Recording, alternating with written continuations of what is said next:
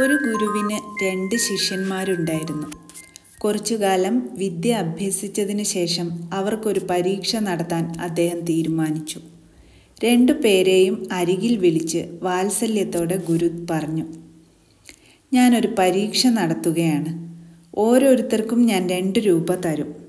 അതുപയോഗിച്ച് നിങ്ങൾ ഓരോരുത്തരും ഓരോ മുറി നിറയ്ക്കണം.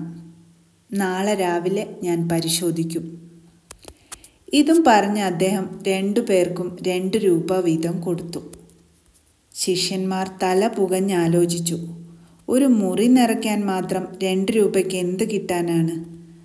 കുറേ ആലോചിച്ചപ്പോൾ ഒന്നാമനൊരു പരിഹാരം തോന്നി. ചെറിയ ഒരു തുക കൊടുത്താൽ ധാരാളം ചപ്പുചവറുകൾ കിട്ടും. അവൻ ഏറെ പണിപ്പെട്ട് ഒരു മുറിയിൽ നിറയെ ചപ്പുചവറുകൾ കൊണ്ടിട്ടു.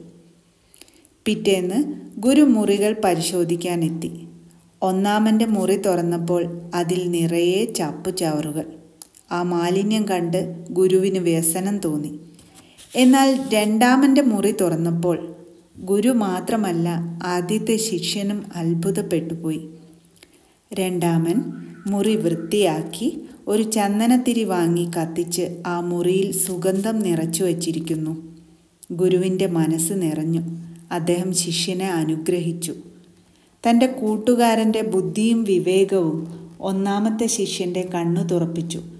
അവൻ സ്നേഹ ബഹുമാനങ്ങളോടെ തന്റെ കൂട്ടുകാരനെ ആശ്ലേഷിച്ചു.